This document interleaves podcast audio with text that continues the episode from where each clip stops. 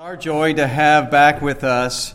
I think the cool kids say that we've uh, we've known each other for about a good minute now, or something like that, right? Uh, so I don't I don't tweet or book anybody's faces, but. Uh, uh, uh I will say this: we've been supporting Mark here at Roosevelt longer than I've been here. Uh, and uh, it's been my joy to be a part of uh, Mark's ministry in a number of ways. And I, I'm sure that you all uh, would agree it has been our joy to be a part of that work. Um, uh, just a quick reminder not only is he uh, the one that God used to plant Living Hope Bible Church in South Africa. Uh, but he raised up and invested in Denver. Solomon, you remember Denver and, and Gaynor that we had for a number of years, and now Denver is back. And I believe Living Hope is as big as Roosevelt, if not a little bit bigger at this point, because of their active involvement in evangelism. So that's a really, really exciting thing. And uh, David and Lucy went and filled that pulpit uh, for a few years while Denver was here, and now he's up north and uh, are actively involved in ministry. And a great deal of this is the fruit of Mark's ministry.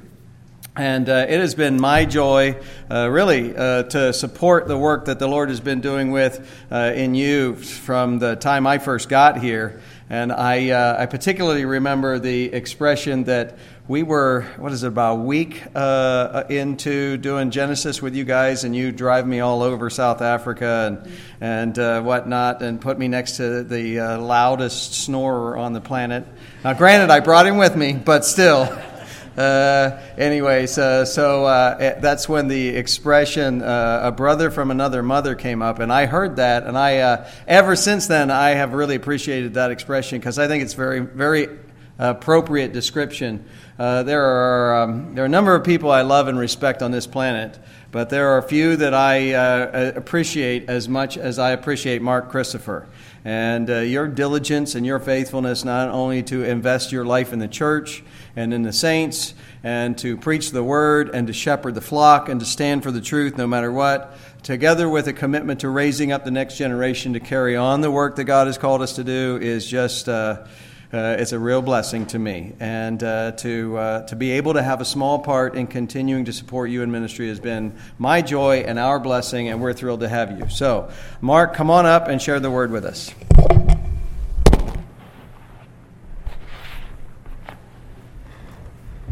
I kept waiting for the other shoe to drop there. It didn't drop, so I, I, was all prepared to get up here and say somebody's got to be the bigger person, and we know it can't be him, so it'll have to be me. Um, and then he gives that flowery oratorical uh, introduction. So I don't know. I, am not sure what's going on at home, brother, but I'll pray for you. I. Uh, uh, he's never done that before. I mean, this is so out of character for him. So he's, he's pretty much typecast for those types of things. But uh, we love him. And, uh, you know, he talks about being the, uh, bro- we're brothers from another mother. You might pray for our mother. I mean, that's that's really what you might want to pray for. But what a joy to be with you this morning. And uh, when I walked in this morning, some of you looked at me as if the wind had blown. blown you're like, who do, look what the wind blew in. Well, the wind literally did blow me in this morning. So uh, ever since I arrived uh, in, at LAX uh, a week ago Thursday, the, the weather has been uh, rather atrocious. Uh, it's just more of that global warming that they're sending our way. And when you've come from the southern hemisphere in 90 degree weather, it's hard to adjust to all of this. So uh, next week, I, after Shepherd's Conference, I'm up to the Bay Area and been looking at the long range forecast. I think it's going to rain the whole time until I finally fly back to South Africa. So anyway, I'm glad I could be with you this morning, even though it's for such a short time. And just before I preach, just a quick, quick update. I know you have communion and all of that this morning. Um, Brian did mention uh, the Solomons, and I had the privilege of preaching at Living Hope uh, about six or seven weeks ago when Denver hurt his back. And what a blessing it was to see that little building packed to capacity. Literally, I'm not exaggerating, they're hanging onto the walls there and you might pray for them that God would grant them a permanent facility. And uh, God is doing great things there, and he has, He's doing exactly what I taught him to do to develop a hunger for the Word. And he has so many young men who are interested in full time vocational ministry and are now part of our Berean Bible Institute. And uh, it's just a, a real blessing to see how God is using both Denver and Gaynor there and uh, to continue the work that was begun there many years ago. And uh, so pray for them, and I know they would appreciate it. God is doing great things. But also, with all of that growth come the growing pains. So uh, it certainly isn't without its problems as well. But pray for Living Hope Bible Church and for the Solomons.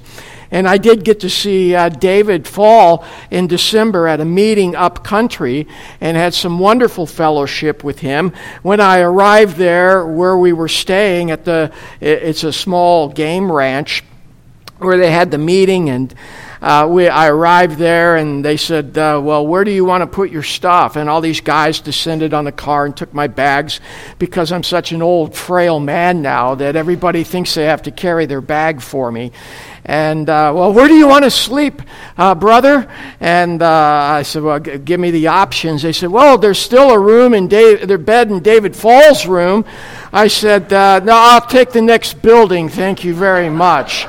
Um, so I've, uh, I'm not going down that road. So, um, but uh, we had some wonderful fellowship, and the Lord is blessing their work. Uh, they're about 45 minutes, maybe half hour uh, west of Johannesburg. And uh, so God is doing some great things there. He seems very happy and content in ministry as he works in that revitalization work. So, um, and then as far as we're concerned, Debbie is not with me, as your pastor aptly said before I came in one of his many disparaging emails to me. He said, "I see you're not coming without uh, uh you're coming without adult supervision this time." And so he's right. I'm not here with any adult supervision. I've been left to my own recognizance.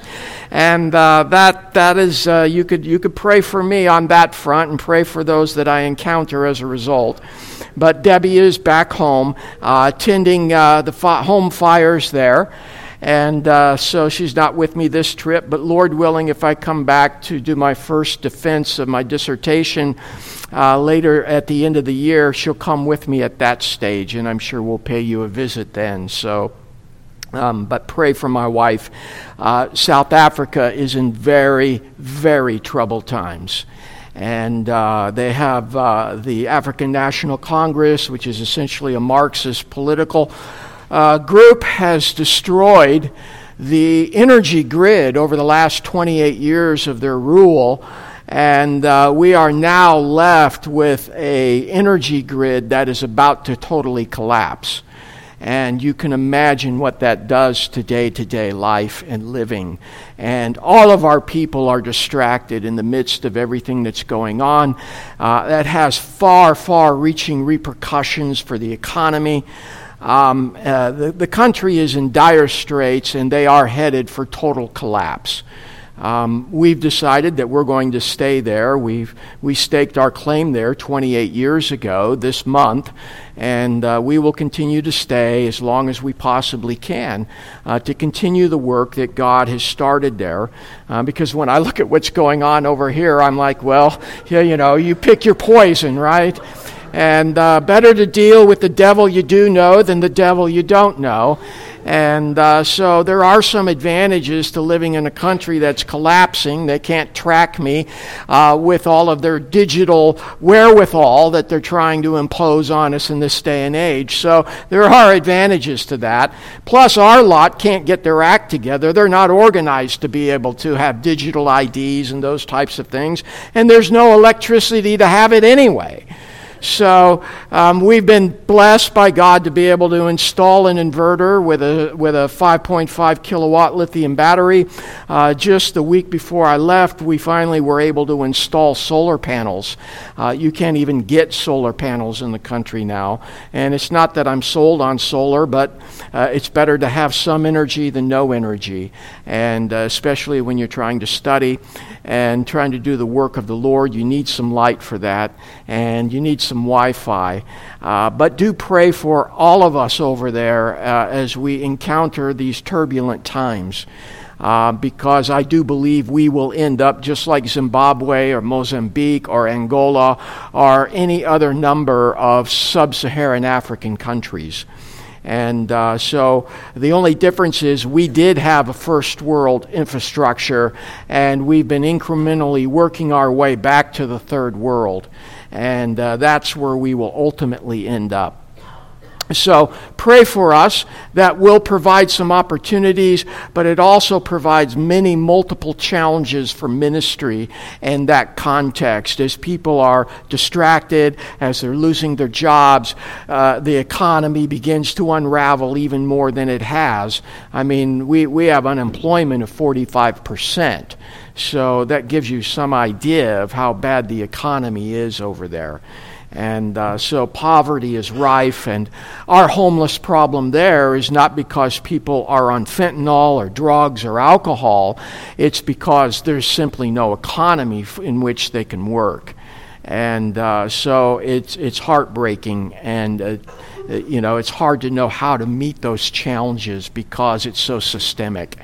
But that's, that's what we're encountering. But we'll remain there by God's good grace and continue to keep our hand at the plow. The Berean Bible Institute, we have uh, some 28 students currently. Uh, most of those are auditing, six of them are doing it for credit, for Bachelor of Theology credit. And uh, there are some real positive signs on the horizon for us uh, as we seek to expand our program. So be in prayer for, for that as well. We're very pleased at what God's doing there. So that's just a little bit about the ministry. But I'm here to share God's word with you this morning. And so if you would take your copy of God's word and turn to 1 Peter, 1 Peter chapter 1. 1 Peter chapter 1. And uh, I'll be camping on verse 13 this morning. And so I'd like to begin reading in verse 13 and read down through verse sev- uh, 17. Um, 1 Peter 1, beginning in verse 13. And please excuse me, I you always forget to pack something when you come, and I forgot to pack my large letter uh, edition, New American Standard. So I'm reading my old Bible and uh, with old eyes. So there's there's a bit of a problem with that. But beginning in verse 13, Peter said, under the inspiration of the Holy Spirit, therefore, gird your minds for action. Keep sober in spirit Fix your hope completely on the grace to be brought to you at the revelation of Jesus Christ. As obedient children, do not be conformed to your former lust, which were yours in your ignorance. But, like the Holy One who called you, be holy also in all your behavior, because it is written, You shall be holy for I am holy. And if you address as Father the one who impartially judges according to each man's work, conduct yourselves in fear during the time of your stay upon earth. Let's just ask God to bless His word. Father, again, I thank you for Roosevelt Community Church, for the many fruitful years of partnership that we have enjoyed with these dear saints. And we ask your continued blessing upon thee, on them this morning, and pray that you would take them from strength to strength and blessing to blessing, even in these very challenging and uncertain times. Now bless us as we rally around the Word of God. May you lift our burdens at the foot of Calvary, and may you mold us and shape us and sculpt us into the uh, image bearers of Christ that you would have us to be. And we pray all these things in Christ's name alone. Amen. Well, this morning, the title of my message is Pursuing a Well Adorned Mind. When I was growing up here in Southern California in the Pacific Northwest, you might remember the commercial, if you're as old as I am, uh, a commercial warning about the dangers of drug use. And it showed an egg frying in a pool of hot grease in a cast iron skillet with the moniker, This is your brain on drugs. Now, at the end of that commercial, they said this A mind is a terrible thing to waste. Indeed, a mind is a very terrible thing to waste. And there are numerous ways in which one can waste their mind, not only with drugs and alcohol. This is true of Christians as well. And one of the greatest dangers that blood bought believers face is when they park their minds in neutral and never give their salvation the thought that it deserves. And given our hyper subjective culture and our uber, uber emotional era, it's far too easy to succumb to the status quo of how we feel as a Christian. And we begin to feel our way through the Christian life rather than thinking our way through it. As a result, we become rather earthbound in our faith with no real sense of acknowledgement of the eternal. Now, the Bible has much to say about the mind.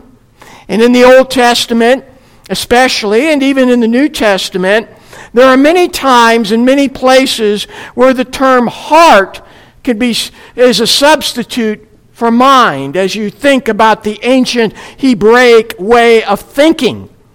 And there are numerous kinds of minds that are mentioned in the Bible, and you can get a concordance and you can look it up for yourself and see the many ways that the Bible uses the term and nuances the term mind, both positively and negatively, of course. Um, the Bible talks about in Luke 151 that you can have a proud mind or a proud heart. And indeed, that is true. And that's, that's something we, we all face and fight at some point in our lives. Paul in Colossians 121 he talked much about the mind in his epistles, but in Colossians 1:21, he says that there is a hostile mind, and it's that hostile mind that is engaged in evil deeds. And that is what Christ saves us from. In, in his epistle to the second in Corinthians, Second Corinthians, he talks about a hardened mind. And that's where the mind becomes trammeled and trafficked and hard packed because of the way that it's been thinking, the thought patterns that have taken place. Uh, later on in 2 Corinthians 4 and verse 4, he talks about a blinded mind. And then in 2 Corinthians 11:3, he talks about the straying mind. Uh, there are all manner of minds. Even our Lord talked about the mind. And in fact, there's, there's one cross reference that has always intrigued me, and it's found in the Gospel of Luke, Luke chapter 6 and verse 11. I'll read this one um, just by way of context, but the situation is the Lord healing a man who had a withered hand on the Sabbath. Now, of course, that didn't go down very well with the Pharisees and the Sadducees and the various um, naysayers that were there to survey the situation. And at the end of it all, in verse 10 of Luke 6, he said, And after looking around at them all, he said to him, Stretch out your hand. And he did so, and his hand was restored. But they themselves, now this would be the Pharisees and the Herodians, were filled with rage and discussed together what they might do to Jesus. The term rage there is the word for mind, and it's, it's a little noun that means to go against the mind.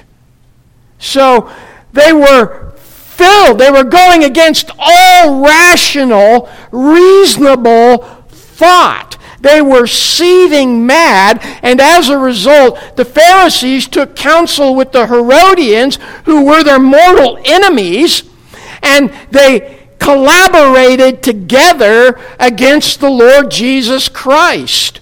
This is how out of their minds they were. They were filled with absolute rage. This is uh, hysteria.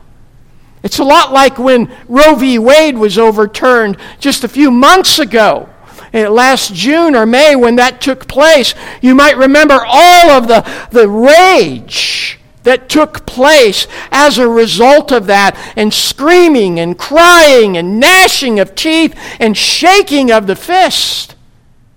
That is what is being spoken of here, the kind of rage that our Lord spoke of in Luke 6:11. And our culture is submerged and drowning in this kind of a mind today. Then you have the depraved or the reprobate mind of Romans 128 where it says there that God gave them over to a reprobate mind. And that that is, just means that there is a present day judicial sentence of God whereby He will take a society who has turned their back on Him and worships the creature rather than the Creator, and they reach a stage where God judges them by turning them over to their rabid thinking. And the result of that is they are no longer able to discern between right and wrong and good and evil. So right becomes wrong, wrong becomes right, good becomes evil, and evil becomes good. This is right where we live. This is downtown for us today. Earlier in Romans, Romans 121, he talks about their foolish heart or their foolish mind was darkened. So the, the mind is something spoken of very often. Of course, there are positive portrayals. Paul talks about an obedient, mind in 2 Corinthians 10.5. Um, our Lord talked about the greatest commandment of all is where you love the Lord your God with all your heart, with all your mind, and with all your soul. So, there again, the mind is included. Christianity is not divorced of the thought processes that take place. And then there is a mind that focuses on the eternal hope that is ours in Jesus Christ. That's what 1 Peter 1:13 is addressing. And so I turn back to 1 Peter 1:13, therefore gird your minds for action. Keep sober in spirit, fix your hope completely on the grace to be brought to you at the revelation of Jesus Christ. We find this verse couched in the suffering of those first century believers. In what is now modern day Turkey, in the north central reaches of modern day Turkey. Those early believers, it's about 64 AD or so at the, at the time that this was written, maybe 65 AD. And the Roman government is now beginning to take a jaundiced view of this 30 year old sect called Christianity. Rome is just burned. Nero lit the match burned two thirds of Rome to the ground, blamed the Christians, and the fallout from that is the beginning of persecution. It had far reaching effects and gradually rippled out to the furthest reaches of the Roman Empire. Up until that time, Rome had been rather uh, ambiguous and ambivalent about the, this Christian sect, and they allowed them to get on with what they did. But now, it's 65 AD. P- Peter pens this first epistle that bears his name, and he's writing to warn them about the fiery trial that is about to engulf them, that is going to descend upon them. A trial where they would be categorized right alongside of murderers, thieves, insurrectionists, and evildoers. We've reached that place here in the United States of America. Today, if you believe what I believe about the Word of God, you could be classified by the Department of Homeland Security as a potential domestic terrorist. I know I have that look about me. If you go to a public school board meeting and you confront them about their gender identity curriculum, you are immediately labeled. I heard the other day about a woman who was sued by the school district she was in for doing just that. A teacher down in, in Orange County two weeks ago was fired for failing to keep parents in the dark about what is being taught about gender identity in their school system. Good is evil, evil is now good. We live in similar times. The issues might be different, but the parallels are uncanny. And so in 1 Peter 1:13 there are four actions here that we are treated to that will help us in our context, at our place in history, have well adorned minds that will enable us to suffer for the cause of Jesus Christ. First one is consider your possession. The second one is concentrate on your eternal hope. The third one is cultivate your mind, have a well prepared mind. And the fourth action is control your thoughts. Keep a sober mind. Be sober minded. Let's unpack the first one ever so briefly. How do we endure suffering? As these first century believers did. Number one, Peter says this consider your possession, consider your salvation, consider your Savior, Jesus Christ. Notice what he does at the very beginning of verse 13. Therefore, based on everything I have said in these first 12 verses, Consider this. You see, if you really want to understand how to run the gauntlet that is before us right here, right now, in 2023, we must first consider our possession, our eternal possession, salvation, based on the finished work of Jesus Christ. And so the therefore is pointing back to all of the preceding material, which includes a very rich recitation of the believer's calling in election and the glories of salvation that every believer enjoys because of the sacrifice of Jesus Christ. And so this then serves as the foundation and the cornerstone and the basis for surviving the temporal tempest on this terrestrial ball. And Peter reminds them of their rich spiritual heritage and inheritance that is theirs in Christ. And so, as part of considering their, their possession, he, he says first that they are to consider that they are chosen sojourners.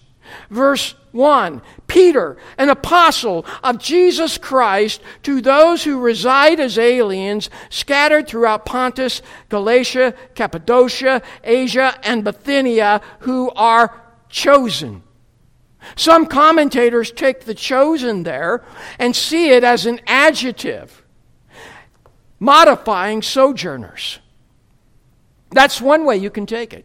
So the idea here is that we are chosen, elect sojourners according to the foreknowledge of God the Father. As chosen sojourners, our true homeland is heaven. It's not earth. Their earthly residence is temporary, it's not permanent. Believers have a city whose builder and maker is God, Hebrews 11 says. And when you are in Jesus Christ, you are nothing but a pilgrim passing through. And while we might have a permanent residence permit or a green card, our passport is clearly stamped heaven. You see, as resident aliens, we're not the same. There are some distinguishable characteristics between us and the world around us. At least there should be. We are in the world, but we're not of the world. The best way I can illustrate it is I am a permanent resident in South Africa. I am a resident alien. I know that explains a lot. And no matter how hard I may try, I will never truly be fully South African, even though I've been there almost 30 years.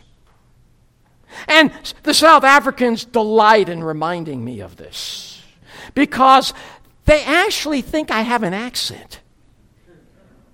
They don't understand they're the ones with the accent. I don't have an accent, but my speech is different. My colloquialisms are different. My mannerisms are different. Our cultures are different. And even though I try to adopt and adapt, as hard as I try, I will never watch a cricket match. It's not going to happen. I would rather watch paint dry or grass grow, but I'm not watching a cricket match. I don't watch cricket and I don't eat crickets. It's not my cup of tea. When it comes to having a barbecue or what they call a braai, they love a wood fire. I much prefer a gas grill because I want to eat in this century, not the next century. My pronunciations are rather distinct, and they remind me of this all the time. I say pastor, they say pastor. I say tomato, they say tomato. I say potato. Oddly enough, they say potato too.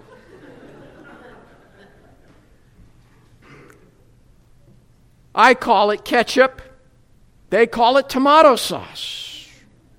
But that's okay. When they begin talking about Mexican food, they couldn't pronounce it to save their lives. I have to remind them it's not taco, it's taco. It's not tortilla, it's tortilla. It's not jalapeno, it's jalapeno. That's the only time I have the advantage. You see, we're so chosen sojourners. We're just passing through. But all of this is according to the foreknowledge of God the Father. I like how Wayne Grudem defines foreknowledge because he brings the relational aspect of it to bear upon this passage. He said this concerning foreknowledge, but uh, concerning the foreknowledge of God the Father, but to his knowing people with a personal, loving, fatherly knowledge, according to God's fatherly care for you before the world was made. This implies that their status as sojourners, their privileges as God's chosen people, even their hostile environment were all known by God before the world began.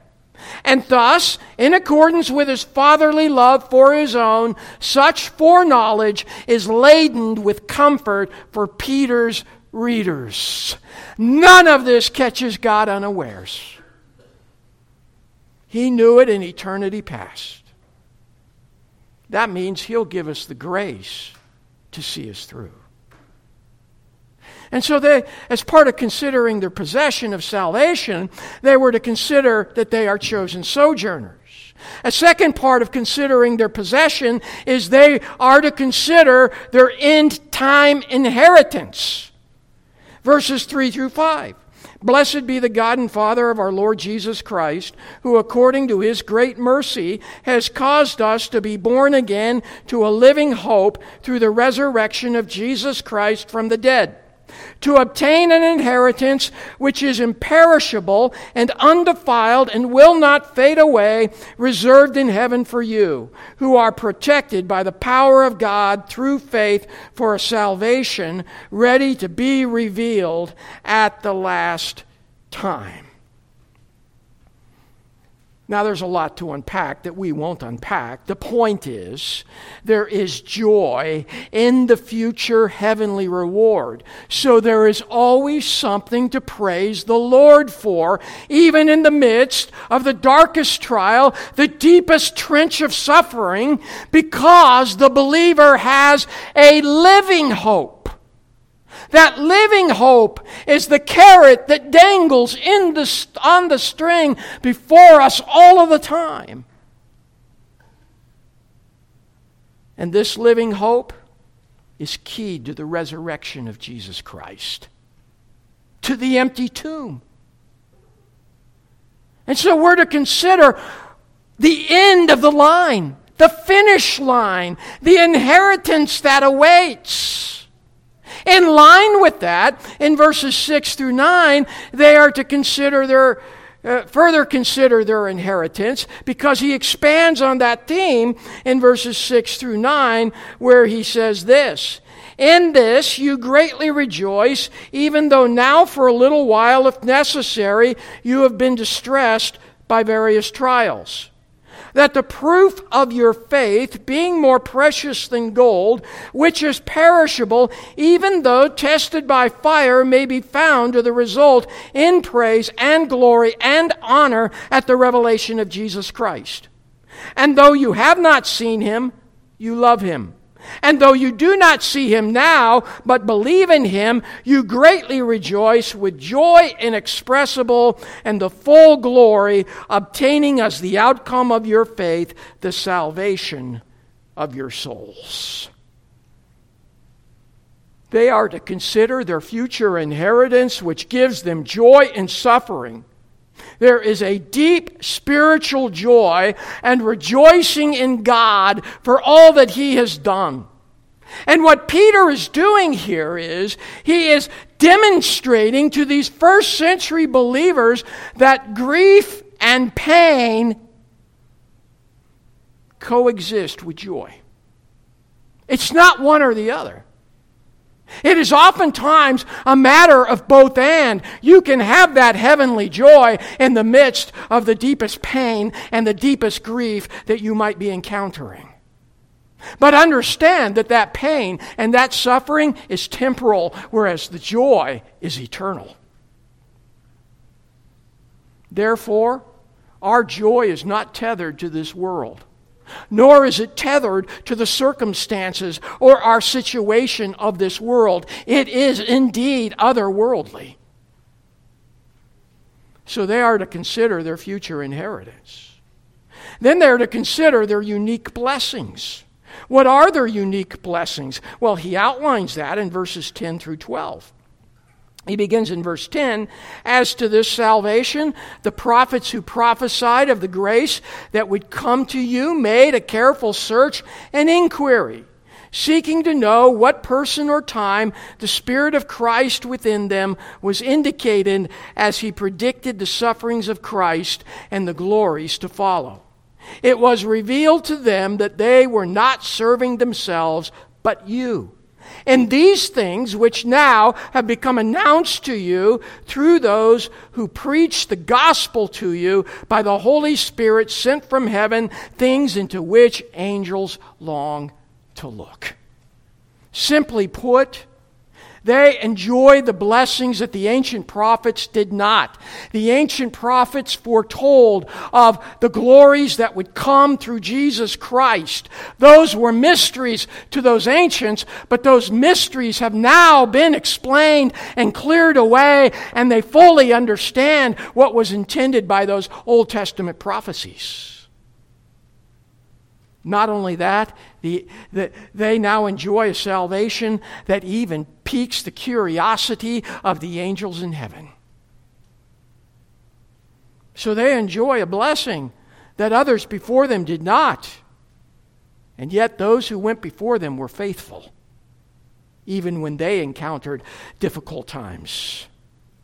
So, the point is that the commands that follow from verse 13 on, and there are 34 imperative commands in 1 Peter, are rooted, anchored, grounded in verses 1 to 12 and so great a salvation and so great a Savior. There is no marching orders until you're standing firmly on the platform and foundation that has been laid in Christ Jesus.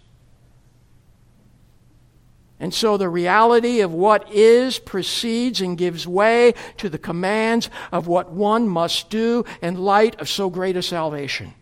And because they possess so great a salvation by so great a Savior, they are to live and act in a certain way which reflects that salvation even when the going gets tough.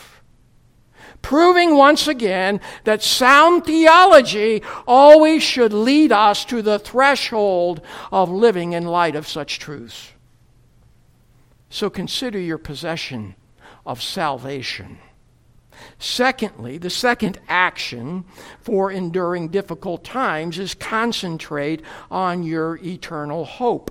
Fix your hope. Again, verse 13. Therefore, gird your minds for action, keep sober in spirit, fix your hope completely on the grace to be brought to you at the revelation of Jesus Christ. The main verb there is fix the hope.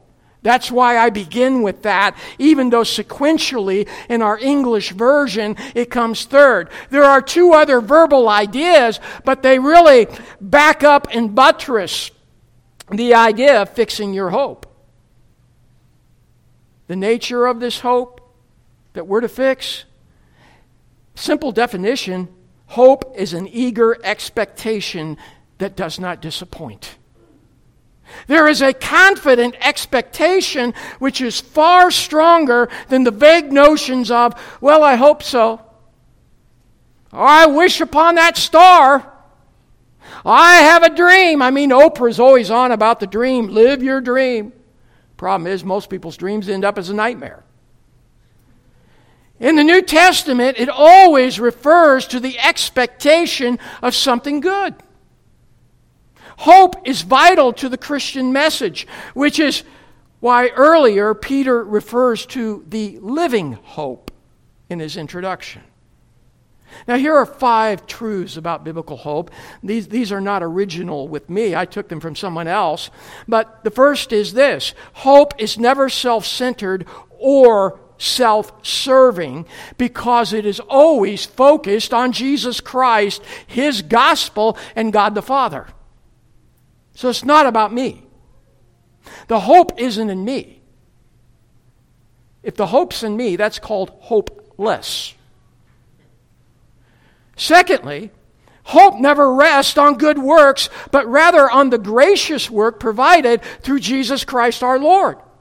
Paul said in Colossians 1:27, Christ in you, the hope of glory. Thirdly, hope encourages Christians who are in the midst of some great trial. Not that the trial is whisked away, but rather that God sees us through that trial and gives us hope and encouragement along the way to endure. Thirdly, hope leads to reordering one's priorities in accordance with God's agenda and God's will. Our priority is heaven not earth. Earth is placed somewhat down the order there. And then finally, hope inevitably leads to ethical changes in one's life. 1 John 3 3. And everyone who has his hope fixed on him, meaning Christ, purifies himself just as he is pure. So, hope is that eager expectation. Hope is fully set on the second coming of the Lord Jesus Christ at the revelation. That which is yet to be revealed that has not taken place. And so we live in that time of anticipation of this great revealing which will someday take place, maybe even today, who knows? Even now, we live in the imminent expectation of the Lord's return. Aren't you glad you're not post millennial? Trying to usher in the kingdom. I have friends who are post millennial, and we are friends. And I'm often telling them, man, if you're bringing in the kingdom, you're doing a pretty poor job. It's not getting better, my friend, it's getting worse. Oh, you're such a pessimist. That's your pessimistic eschatology. No, I think that's the Word of God, my friend. Our hope will be fully set on the second coming of Jesus Christ. And hope's greatest desire is that believers are to live in the present, displaying their greatest desire as the consummation of the work that God began in them through Jesus Christ. In other words, I'm not glorified yet. Just ask my wife, she'll tell you. I have a long way to go. I tell her every day, honey, God's not finished with me yet. She said, I wish he'd hurry up. What did Paul say? Philippians 1 6. I am confident of this very thing, that he who began a good work in you will perfect it until the day of Jesus Christ.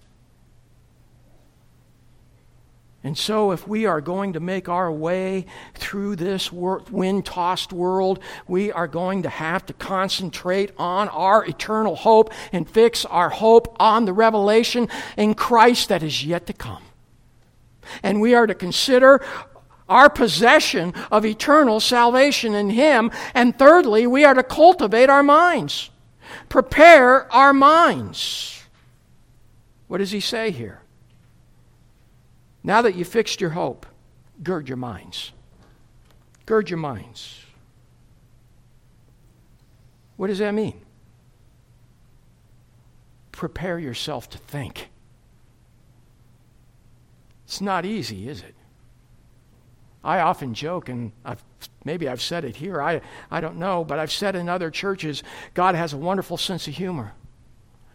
I mean, I just floated through high school. I don't think I ever looked at a book. Somehow I made it through.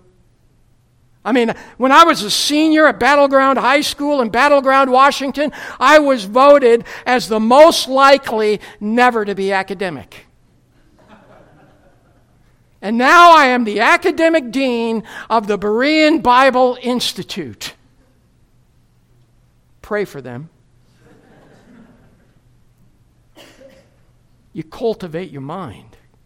Gird up your minds, of course, is a clause that has reference to the Oriental custom of gathering one's external robes and pulling it up and tucking it in to the belt or the sash so that you can make forward motion unimpeded.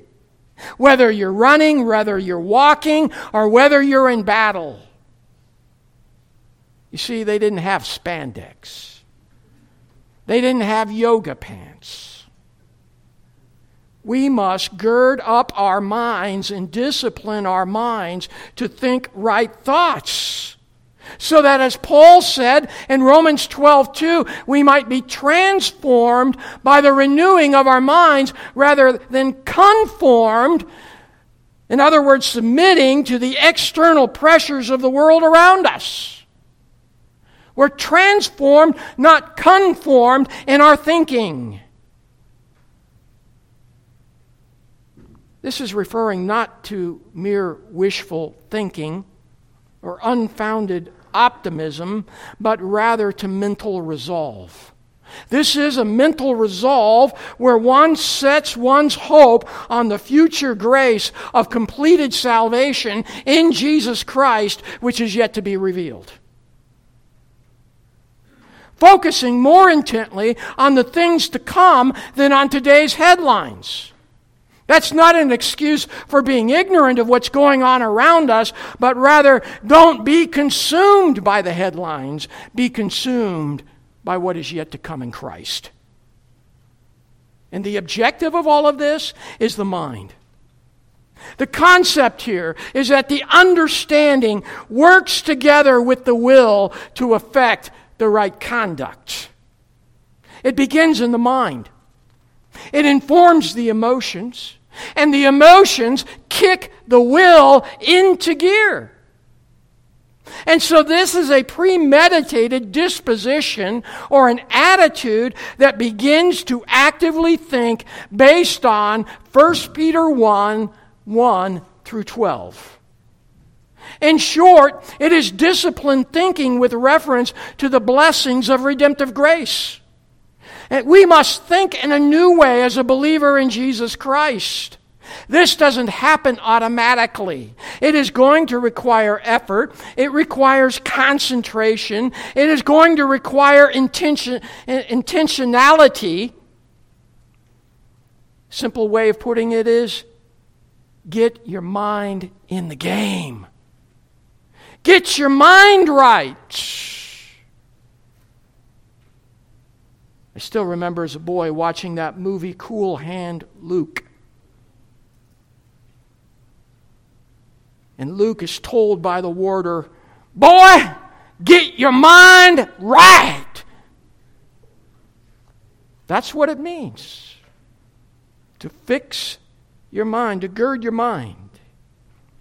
Spurgeon put it this way Therefore, when your mind is instructed concerning some grand truth, after you have sucked the honey and joy out of it, Always say to yourself, but what are the bearings of this doctrine upon my life? How should it influence me? What would God have me to do as a result of receiving teaching, such teaching as this? Wiersbe puts it this way outlook determines outcome, and attitude determines action. How are we to survive in this wind tossed world? We are to cultivate our minds, prepare our minds for action, concentrate on the eternal hope that is ours, and consider our possession, which is salvation.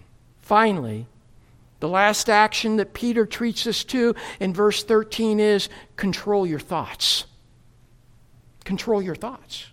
Because he says here again, if you look at the page in, in 1 Peter 1.13, therefore gird your minds for action, keep sober in spirit. This speaks of a mental and a spiritual alertness that is not given to the mental intoxication and excesses and emotional rashness and impulsiveness that the world is.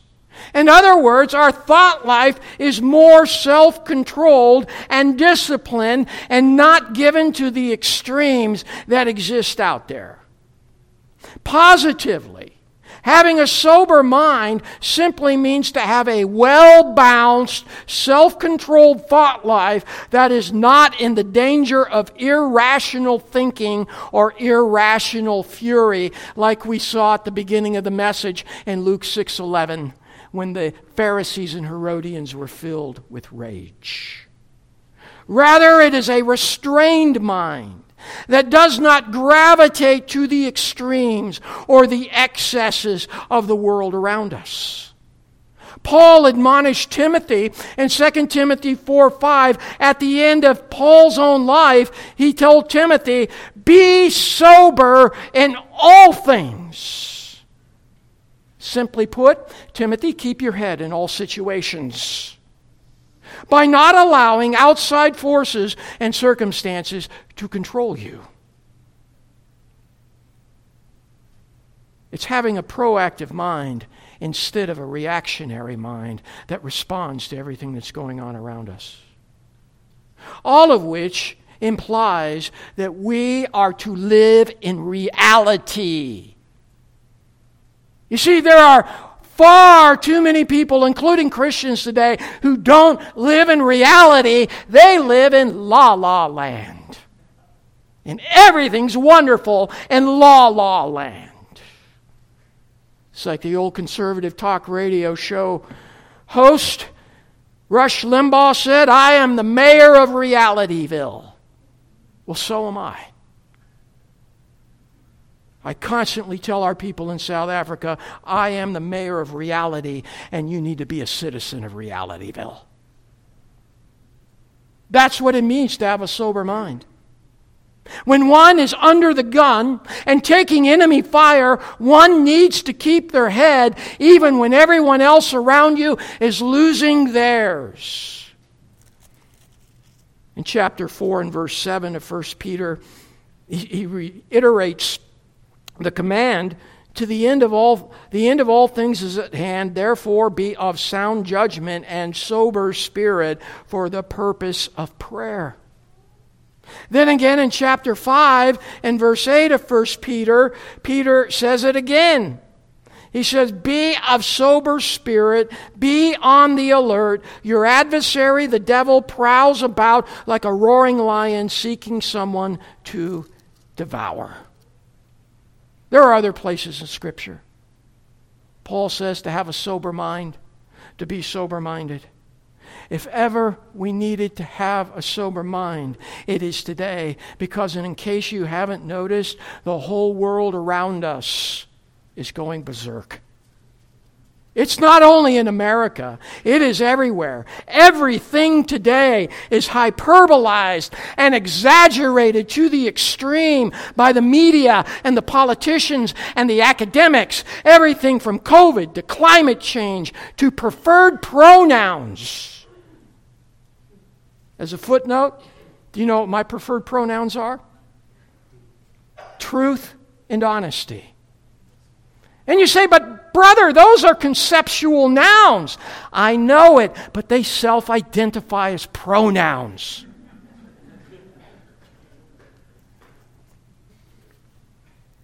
The world has gone absolutely bonkers, and their reprobate mind has taken them further and further out to sea from the land of reality. New Testament scholar Thomas Schreiner said Peter was not merely saying that believers should refrain from drunkenness of mind. There is a way of living that becomes dull to the reality of God, that is anesthetized by the attractions of this world. When people are lulled into such drowsiness or laziness of mind, they lose sight of Christ's future revelation of himself and concentrate only on fulfilling their earthly desires. So, how do you keep from losing your head and going off the deep end without the aid of pharmaceuticals? Or alcohol or some other form of escapism. Number one, consider your possession of salvation in Jesus Christ. Number two, concentrate on your eternal hope in Christ because of the empty tomb. Number three, cultivate your mind for action. Get your mind in the game. And number four, control your thoughts instead of allowing the current culture to control your thoughts. Wiersbe sums it up well. Christians live in the future tense. Their present actions and decisions are governed by this future hope. Let's pray. Father, again, I thank you for this wonderful church. I thank you for their pastor and their elders and their other leaders. And I thank you for each one that comprises Roosevelt Community Church. Father, help them to continue doing well and to not grow weary in well doing, even in this wind tossed world. Help us all by your grace and the power and the strength that you alone afford. Help us to con- constantly, continually consider our possession of salvation in Christ. And to concentrate on the inheritance which is ours. Help us to consider the hope, to gird our minds, and to be sober in our thoughts. Father, we need your help. We need your word. We need your spirit. And we need a willingness and a humility on our part to apply it to our lives. Grant us that, we pray. And we pray all these things in Christ's name alone. Amen.